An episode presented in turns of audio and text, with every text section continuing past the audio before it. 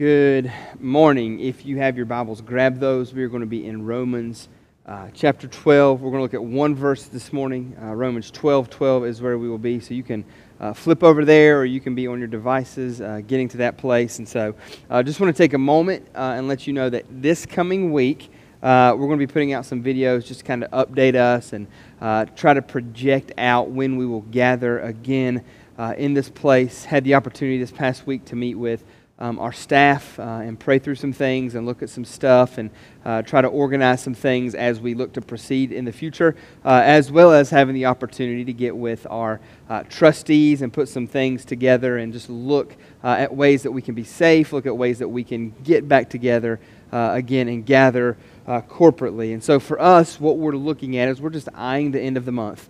don't want to give a date yet as we just uh, are cautious and as we wait and just kind of see what some of the new numbers, some of the things that the CDC and kind of uh, the government, what they kind of roll out or suggest. Uh, again, we, we uh, want to uh, just uh, come up under their authority, come up under their leadership, and, and take in and, and assess really what they're suggesting, what we're looking at. And so, even with that, um, we'll be rolling out some changes when we do come back together. Um, it'll look different, it'll be different. again, as I said last week, uh, the way we do children's ministry, the way that we gather even in this place. Uh, again, safety is our main concern. Uh, and the last thing we want to do is have anyone feel uncomfortable uh, in this place or uh, in fear of in this place. And we definitely don't want you to feel uh, judged or secluded by continuing to meet online. So we're going to continue to roll out, uh, even when we gather corporately, our online services. And, and again, in, in the coming weeks, we'll have uh, information uh, for you as it pertains to when we do get back together, what all that will look like. Um, I mean, our hopes are high in doing that very, very soon. Um, and so, again, like I said, this coming week we'll roll out some different announcements and some different things as we project and, and look to the future. Um, so, that being said, I want to say this Happy Mother's Day. Oh, happy Mother's Day. Um, and, and no, it pains our heart that we're not together this morning. Um, uh, but we just we want to say Happy Mother's Day to all of our mothers uh, here at New Life. We love you. We miss you.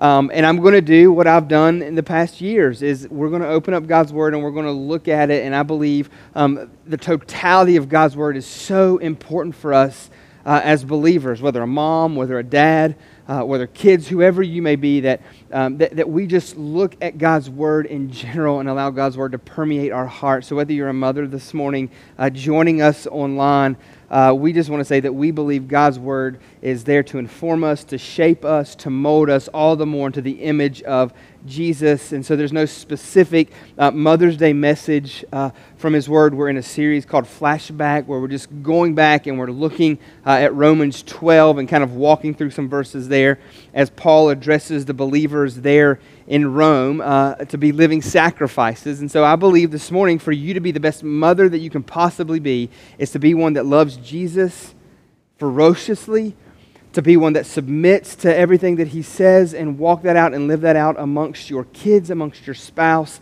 Um, and so, again, we just want to say Happy Mother's Day, and we are excited to see how God's Word is going to shape and mold you all the more as a mother, uh, shape and mold you all the more as a believer of Jesus. And so, um, so, like I said last week, we just pressed into Romans 12, 9, and 10. Uh, we continued out what Paul was saying. Uh, and we just looked at what, what he meant by us knowing and believing that God loves us, what that does to us, what that stirs in us, how we can display that kind of genuine love that Jesus modeled and showed for us. And so he just tells the believers there at Rome uh, to let their love be genuine, let their love be real, let their love be sincere. And then he tells them to have nothing to do with evil, but hold fast to good. And he says that our love for one another should be so close and so real that it's modeled out as brotherly love.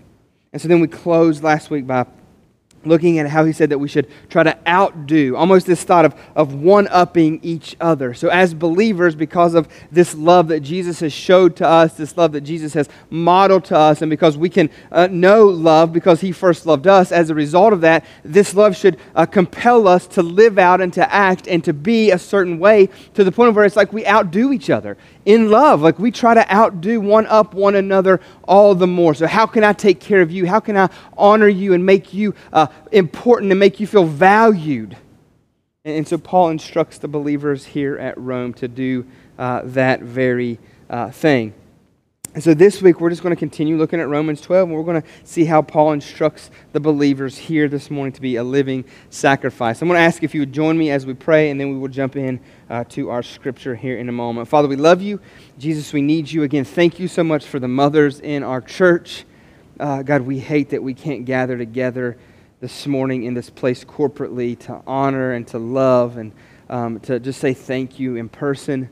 Uh, but Father, we pray that you encourage them through the reading of your word, through the proclamation of your gospel. God, we pray that you permeate the hearts of not just moms, but anyone who would hear this morning online uh, your word proclaimed. And so, Father God, speak to us. Help us to, to dive in and to understand in a greater way your heart, your desire for us as your children, what, what we're to do to be lived out.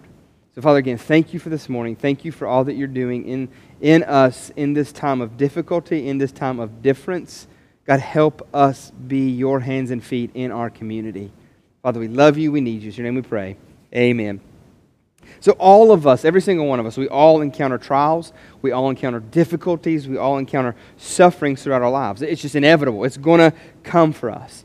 And, and I would imagine even more so now with what we're going through, with what's happening in our culture, in our world. Uh, these are trying times. These are enduring times. And I believe that this morning, that this word that God has for us here in Romans 12 12 is going to help maybe encourage, help uh, combat that a little bit.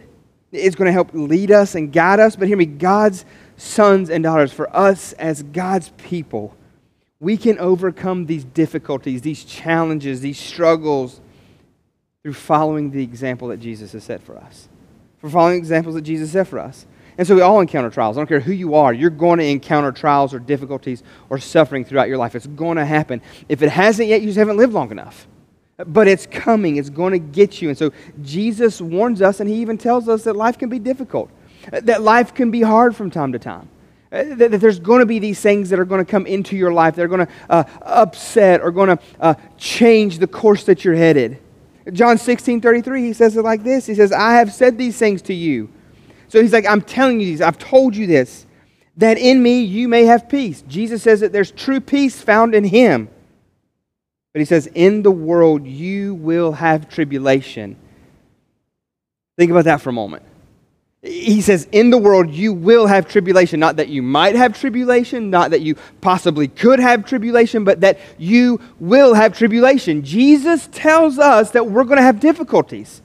We're going to have struggles. And it has nothing to do with how much you love Him or how much you don't love Him. So, all this prosperity nonsense, if you look at it through those lenses, then it had to be that God hated the Apostle Paul, which we know not to be true.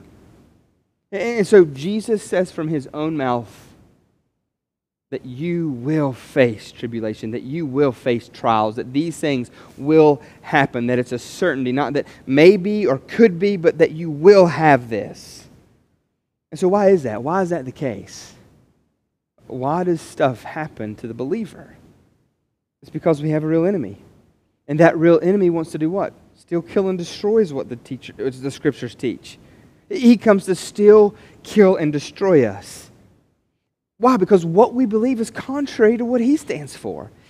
The enemy wants glory, the enemy wants honor, the enemy wants fellowship. That's what he wants. And everything that we believe and stand for is contrary. One, to him, to the flow and the pattern of this world. It, it's everything that we stand and believe uh, uh, in, it's contrary, it goes against that. And then, two, it's even contrary to the very nature of who we are. We still fight the flesh, we still battle the flesh. And then Jesus encourages his disciples as he continues on here in verse 33. He says, But, but take heart, I have overcome the world. So, what Jesus tells us in John 16 33 is that he's told us this, it's coming, that we're going to have tribulations, that not might, but we will have tribulations. There's peace in him, even in those tribulations. And take heart because he has overcome the world. He's overcome the system. He's overcome these ways. And so just because that we are Jesus, we because just because we belong to Jesus doesn't mean that we're immune to this. Doesn't mean that this, this will go around us or not mess with us. I would argue that it's quite the opposite because we do belong to Jesus. Tribulations are coming for us, difficulties are coming for us. This world can't stand us. That enemy that I talked about despises and hates us. And so, as a follower of Jesus, we don't have a buffer that just deflects this, this hurt, these disappointments, these pains from entering our lives. We don't have just a buffer. No, we have one that we can run to that sympathizes with us is aware of our hurts, has walked the same road that we walk, that can relate to us in that way. So, this morning, in this small but yet powerful verse, what Paul's going to do, he's going to provide us with, with three vital keys to responding to hardships. He's going to say, choose joy and hope. He's going to say, be patient. And he's going to say, to continue to pray. Just press in and pray. So, so let's jump into God's word. The first, the first key we're going to look at is this. He says this in 12 12. He says, rejoice in hope. And I feel like anytime I talk about rejoicing or I talk about joy, I feel like I just need to define it. Because in our culture, in our world, man, we, we delude and we mess up things when we go to defining things in the world. And so joy isn't like happiness, which is just based upon happenings or, or whether things are going well or whether things are not going well, then I can have joy. That's, that's not what the scriptures teach as joy. See, joy remains even in the, midst, in the midst of, of difficulties and sufferings. Joy can still be present in trials and hardships. Joy is an emotion that, that's acquired by the anticipation or the acquisition or even uh, the expectation of something great or wonderful. That's where joy is birthed and comes from. And so, joy is a deep seated contentment, a satisfaction not based upon circumstances or situations, but based on an ever present reality that's only found in Christ Jesus. See, joy isn't based on the circumstances or happenings around us. Joy is based upon the soul, where the soul finds rest. As I read earlier, where, where Jesus says that He is peace. And that's where satisfaction is found, is in Christ and Christ alone. So joy is that deep-seated contentment. And what we know about joy is this, is that joy is what? A fruit of the Spirit. So, joy is not something that you can just muster up if you try harder, or if the circumstances or situations change. Doesn't necessarily mean that joy comes with it. But joy is found in a relationship with Christ and the Holy Spirit indwelling us. What He does is He seals that all the more the fact and the reality that we belong to Christ. And as we belong to Christ, man, there's great joy in that, knowing that we can lay our heads down at night, fearing nothing that man can do, nothing that situation can throw at us, nothing that circumstances can uh, upset us with. Because for us, found in Christ Jesus, our joy comes in the reality of what He has purchased and what He has done for us in eternity through the cross. That's where joy is found. And our world and our culture does not define it like this. So rejoice in hope. What, what does it mean to have joy in hope? The hope is looking forward to a confident expectation Joy is looking down the road and being confident in the outcome of what's going to take place. And so, for us as believers, things may go really bad, but yet it won't rob us of joy. It doesn't steal our joy. Why? Because we have our hearts set on how good it will be in the age to come and in the presence of Christ after death. That's where our joy is found and set and sealed. We, have we, got to get our eyes off of the here now. We've got to get our eyes off of us. I mean, we have been purchased by the blood of Jesus. He has purchased and redeemed us. We belong to Him. Our lives belong to Him, and they're to be lived out for His glory, regardless of the circumstances or situations. Got to get our eyes off of us. We get Jesus, and Jesus is the one who has given us everything that we need, who has set us for eternity. And so our joy is rooted in hope, and that hope is Jesus Christ because he is who he says he is. And the empty grave proves that. The empty grave proves that. And so, this is how we can live out what Peter is going to point to next this joy. This is how we can live in joy, even amidst what he's about to say. He says this as he continues on in verse 12. He says, Be patient in tribulation. Patience. What, what in the world is patience? Right? We live in a here and now world. Give me, give me, give me, do, do, do. Why didn't I have it yesterday? Amazon can ship it to me in two days, and I can't even have something that I need from God uh, right now? And He's the creator of everything? I mean, patience is something that we don't practice very well. Patience is something that we don't live out. And look at what the Apostle Paul says. He says, Be patient. If he'd have said it there and been like, okay, we can move on, let's do this thing, we, we can practice it. But it's be patient when? He says, in tribulation. I don't want to be patient tribulation. I want tribulation gone. I want tribulation over. Tribulation is not, not a fun thing to go through, is it? I mean, who wants more months of this, what we're going through right now? I mean, it's trying times, it's difficult times, it's uncomfortable times. I mean, who's signing up for a little bit longer like this? I mean, if anybody wants to get together, if anybody needs people in his life, it's this guy. Man, I'm not the introvert type person. I need people in my life. I I want to gather. I want to be encouraged by your stories and what God's done in you. I, I, want to, I want to see your smiling faces and hear how you've been faithful to follow Jesus even in the midst of craziness. And that encourages me. That presses me on all the more. And what we see here, Paul's saying, man, be patient in tribulation. And so tribulation is unique, especially here in Romans 12, right? I mean, we see things mentioned like love and joy, hope, patient endurance. And all of those things are things that we experience. All those things are things that we do. But tribulation is something that's done to us. Tribulation is something that happens to us, that comes after us love, joy, hope are all virtues, and they rise in the soul by God's grace as something morally good. But tribulation is something that's pressed in on us. Like we're just minding our own business, doing our own thing, and then this came out of nowhere, or that came out of nowhere, or this circumstances arose, or somebody acted like this toward me, or somebody did this toward me, and caused tribulation. And so we, we see that. We, we see that happen. We know that. Tribulation is not a virtue. It's not in the category as a moral act of the soul. No, tribulation is the normal experience in a believer's life caused from an outside force. It's the setting for all of our love and our joy and our hope and our patience and our prayer. It, it, it, sets up for us to be and act and do and respond in a certain way that brings glory and honor to God. And so, affliction, Affliction in our lives can extend from anything from cancer, conflict, even to death.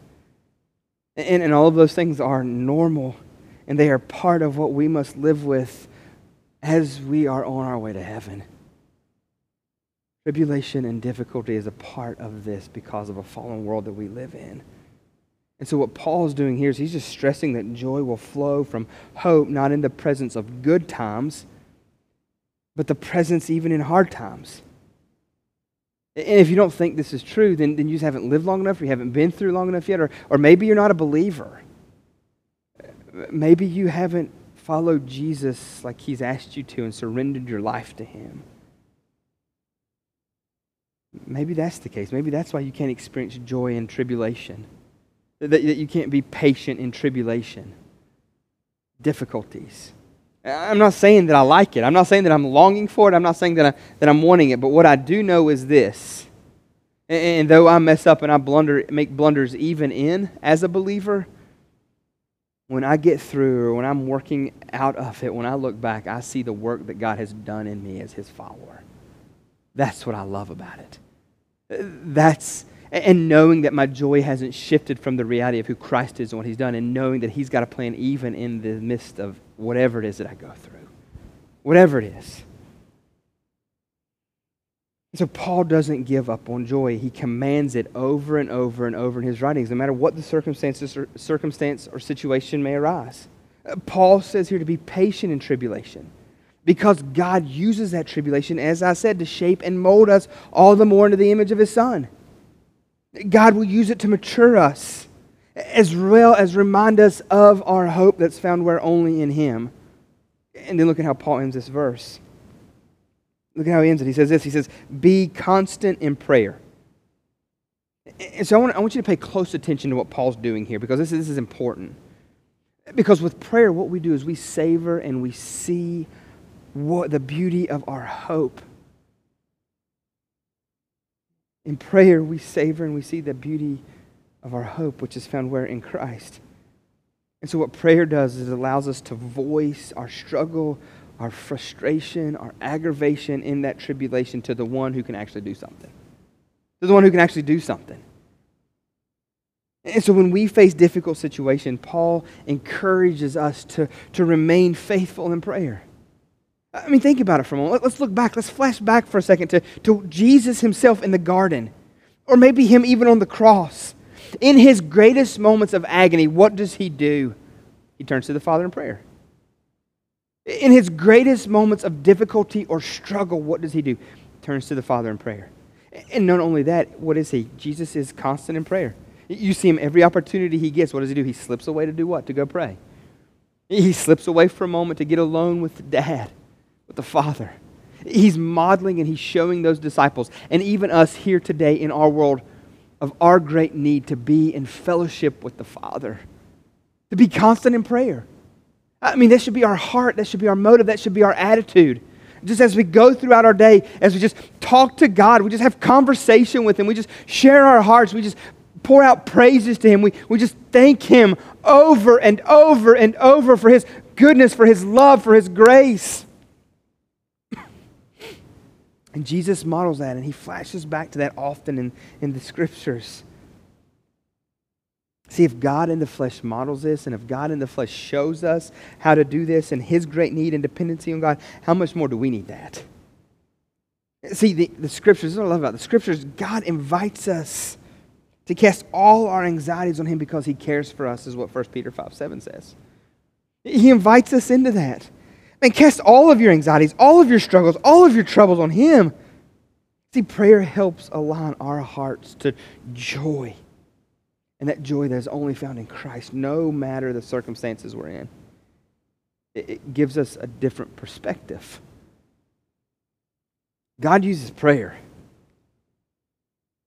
But I believe God uses prayer in a mighty, mighty way. Maybe not to change circumstances so much, as much as He does to change our heart, to change our perspective, to align us all the more with Him. So, so church, may we be constant in prayer. May we be constant. May this be known to us. And what, what are they doing? What, what, as a neighbor, what are you doing? Man, they're just praying. They're always out walking, and as they're walking and as they're doing their stuff, or as they're out mowing grass, they'll stop and they'll have conversation with me as their neighbor. And as they have conversation, man, they're always asking me, How can I pray for you?